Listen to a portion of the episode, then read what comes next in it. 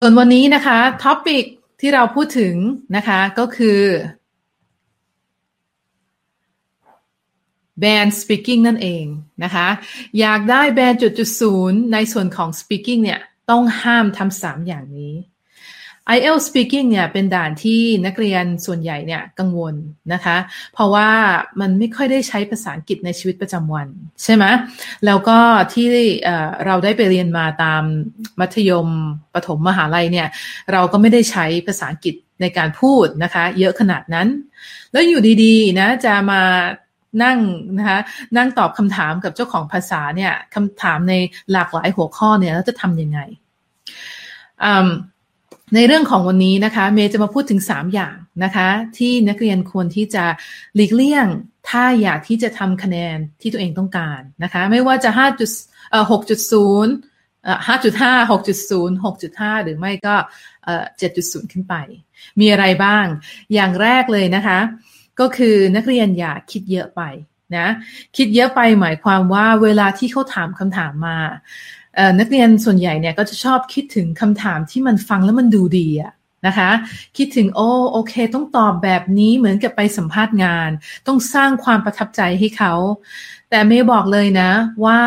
คนที่สัมภาษณ์นักเรียนเนี่ยนะคะเขาแค่หน้าที่ของเขาเนี่ยก็แค่จับเวลาการพูดเท่านั้นนะคะ เพราะว่าเวลาสอบเนี่ยนักเรียนมีเวลาแค่ 11ถึง14 15 นาทีในการพูด ตั้งแต่ part หนึ่งถึง part สาม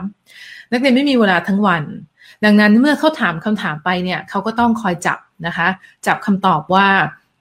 นักเรียนพูดถึงตอนไหนแล้ว และมันหมดเวลาเมื่อไหร่จะได้ไปคำถามต่อไปได้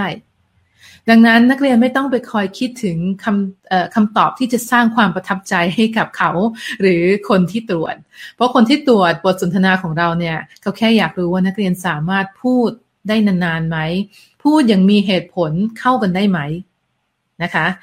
เมย์อยากให้นักเรียนเนี่ยใช้ประสบการณ์ของตัวเองดีที่สุด ไม่ว่าจะพูดถึง part หนึ่ง part สองหรือ part สามก็ตาม part หนึ่งเนี่ยจะใช้ประสบการณ์เยอะเพราะว่าเขาจะถามคำถามทั่วไปนะคะ เช่น hobbies เช่น favorite food favorite subject favorite sport จะประมาณนี้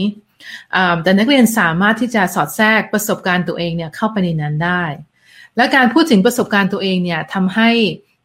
นักเรียนมีเรื่องที่จะพูดได้เยอะนะคะ แล้วก็มีคำศัพท์ที่คุ้นเคยในการพูด เพราะนั่นเป็นสิ่งที่สำคัญที่สุดนะคะ อย่าใช้คำศัพท์เกินตัวแล้วความหมายก็ไม่ถูกต้องแถมใช้ก็ไม่ถูกอีกต่างหากนะคะ ไม่เอาเอาที่สไตล์ของเราเนี่ยดีที่สุดนะตอนที่เมย์ไปทดลองสอบ i อเอลมาเนี่ยนะคะเพราะเมย์ต้องไปลองข้อสอบก่อนที่จะสร้างคอร์สให้กับนักเรียนได้ ตอนที่เมย์เข้าไปเนี่ย เมย์ก็พูดธรรมดานะ เมย์ไม่ได้ใช้คำศัพท์สูงๆ ที่มันดูแบบ SAT คำศัพท์สไตล์มหาลัยเลย เมย์ก็พูดเหมือนกับเมย์พูดกับเพื่อนคนหนึ่งเท่านั้นนะ แล้วพอจบออกมาเนี่ย สุดท้ายเมย์ก็ได้คะแนน 9.0 เมย์ก็เลยมาบอกว่าเนี่ย เมย์ผ่านมาแล้วนะคะ การสอบส่วนของ speaking และเมย์บอกเลยว่ามันไม่จำเป็นเลยที่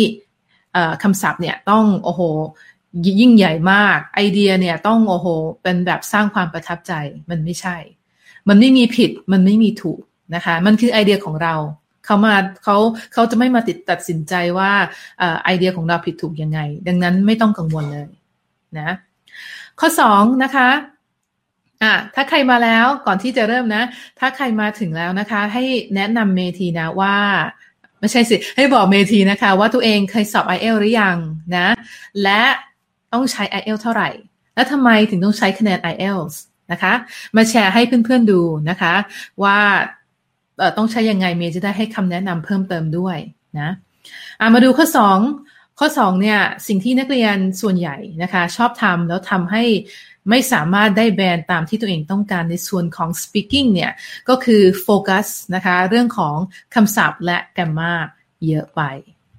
ในคอร์ส i อ l at Home เนี่ยเมย์ก็พูดถึงนะว่าแกมมาเนี่ยเป็นส่วนหนึ่งที่เขาทดสอบนะคะ เป็นส่วนหนึ่งในตารางของรูบริกของเขาเนี่ยว่าให้คะแนนว่าเราสามารถพูดได้ถูกต้องไหมซึ่งจริง ๆ แล้วนะคะเมย์ไม่อยากที่จะมาเน้นเรื่องของแกมมามาก ถามว่าสำคัญไหมมันก็สำคัญนะสำคัญในส่วนของ3 tense นะคะ ก็คือ tense อดีต ปัจจุบันแล้วก็อนาคต past sim present sim future sim สามสิ่งเนี่ยนะคะเป็นพื้นฐานที่นักเรียนควรที่จะมี เพราะว่าเวลาพูดนะถ้านักเรียนใช้ tense มั่วนะคะ คนฟังก็จะไม่เข้าใจว่าสิ่งที่นักเรียนพูดถึงเนี่ยอยากที่จะสิ่งที่นักเรียนพูดถึงเนี่ยพูดถึงตอนอดีตปัจจุบันหรือไม่ก็อนาคตกันแน่ แล้วถ้าใช้มั่วเนี่ยคนฟังก็จะงงนะคะะถ้าพูดถึงความละเอียดมากกว่านั้นเนี่ย เมย์ไม่อยากให้นักเรียนกังวลเรื่องนี้นะคะไม่ต้องกังวลว่าต้องใช้ passive ในการพูดบอกเลย ถ้าใครใช้ passive ในการพูดเนี่ยโดนหักคะแนน เพราะว่านักเรียนเนี่ยกำลังทำสิ่งง่าย ๆ ให้เป็นยากๆ โดยเกินความจำเป็น ใครบ้างที่ใช้ passive ในการพูด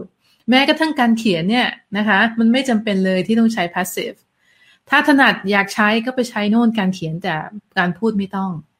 นะคะ ขอให้นักเรียนรู้จักความแตกต่างและการใช้ของ 3 tense นี้ก็โอเคแล้วล่ะนะแล้วส่วนของ vocab นะคะ อย่างที่เมย์พูดถึง อย่าใช้คำศัพท์เกินตัว เวลาที่ติว IELTS เนี่ย อย่างเช่นในตัว course IELTS at home เนี่ยเมย์ให้นักเรียนเก็บพื้นฐานคำศัพท์เยอะนะคะ เพราะว่าการที่นักเรียนมีพื้นฐานคำศัพท์เยอะเนี่ย นักเรียนก็จะพูดได้ ฟังเข้าใจ อ่านก็เข้าใจแถมก็เขียนก็เขียนออกนะคะ ทั้งหมดเนี่ยมันสำคัญมาก แต่ถ้านักเรียนไม่รู้จักการใช้คำศัพท์สูงๆเนี่ยมันก็ไม่ได้ทำให้นักเรียนโดนหักคะแนนนะคะใช้คำศัพท์ที่เป็นพื้นฐานของเราเนี่ยแล้วเรามั่นใจในการพูดจะดีกว่านะโอเค มีคุณสุภากรนะคะ บอกว่าเคยสอบ i อเอลแล้วนะคะ ต้องใช้ภายในปีนี้คะแนนที่ได้มาคือ overall 5.5 สำหรับใครที่ไม่คุ้นนะคะ overall เนี่ยก็คือเขาเอาเฉลี่ยจาก 4 ทักษะนะ เอามาเฉลี่ยว่าทั้งหมดเนี่ยได้เท่าไหร่ บางที่เนี่ยที่เมย์เห็นเนี่ยเขาก็ระบุมาเลยว่าต้องได้คะแนน speaking 7.0 นะคะ บางที่เขาก็บอกว่าเอา overall ละกัน ถ้าใครที่ใช้ overall เนี่ย เราก็มาดูว่า strength and weakness นะคะ จุดอ่อนจุดแข็งของเราคือทักษะไหนและส่วนไหน เราก็พัฒนาในส่วนนั้นเพื่อที่จะสามารถช่วย balance ขึ้นมาได้นะคะคุณสุภกรต้องใช้คะแนนเท่าไหร่คะ เดี๋ยวบอกเมทีนะ โอเค ยินดีต้อนรับคุณมูนาค่ะ ถ้ามีคำถามอะไรนะคะที่เกี่ยวกับตัว IELTS TOEFL อะไม่ใช่สิ IELTS กับ TOEIC ก่อนนะ TOEFL ยังไม่เปิด หรือเกี่ยวกับการพูดภาษาอังกฤษเนี่ย ก็สามารถส่งมาให้เมย์ได้เรื่อยๆเลยนะคะเมย์จะได้เอาท็อปิกนั้นเนี่ยมาใช้ในการทำไลฟ์ในแต่ละวัน โอเคนะ โอเค เรามาพูดถึงต่อนะคะ ข้อ 3 ก็คือ โครงสร้างนะคะ โครงสร้างในการตอบ ถามว่าสำคัญไหมสำคัญค่ะ เพราะนะเพราะว่าถ้าเกิดนักเรียนไม่สามารถเอ่อไม่รู้ว่าจะต้องพูดอะไรต่อไปเนี่ย นักเรียนก็จะคือมันยังไงถามคำตอบคำเหมือนเช่นพาร์ทหนึ่งเนี่ยถ้านักเรียนไม่รู้จักการขยายนะคะ ว่าหลังจากที่นักเรียนพูดประโยคนึงนักเรียนต้องขยายยังไง ต้องเล่าเรื่องอะไรต่อ นักเรียนก็จะเหมือนกับว่าเขาถามมานักเรียนก็ตอบประโยคนึงแล้วก็หยุด ทางที่ดีนะไม่อยากให้นักเรียนพูดยาวๆนะคะ อธิบายเป็นเรื่องเป็นราวไปเลยว่า สาเหตุที่เราชอบอาหารนี้เพราะอะไร เราเคยกินที่ไหนกับใคร แล้วเรารู้สึกยังไง แล้วทำไมถึงชอบอาหารนี้ พูดไปจนกว่าที่เขาจะบอกว่าหมดเวลาเนี่ยจะดีกว่านะคะ ดีกว่าให้เขาต้องมาถามซ้ำๆให้เราพูดมากขึ้นให้มันครบกับเวลาที่เขาต้องการนะอย่างที่บอกเวลาที่ไปสอบ speaking ทำใจให้สบายนะคะ ถอนหายใจหายใจลึกๆ แล้วถอนหายใจยาวๆนะคะ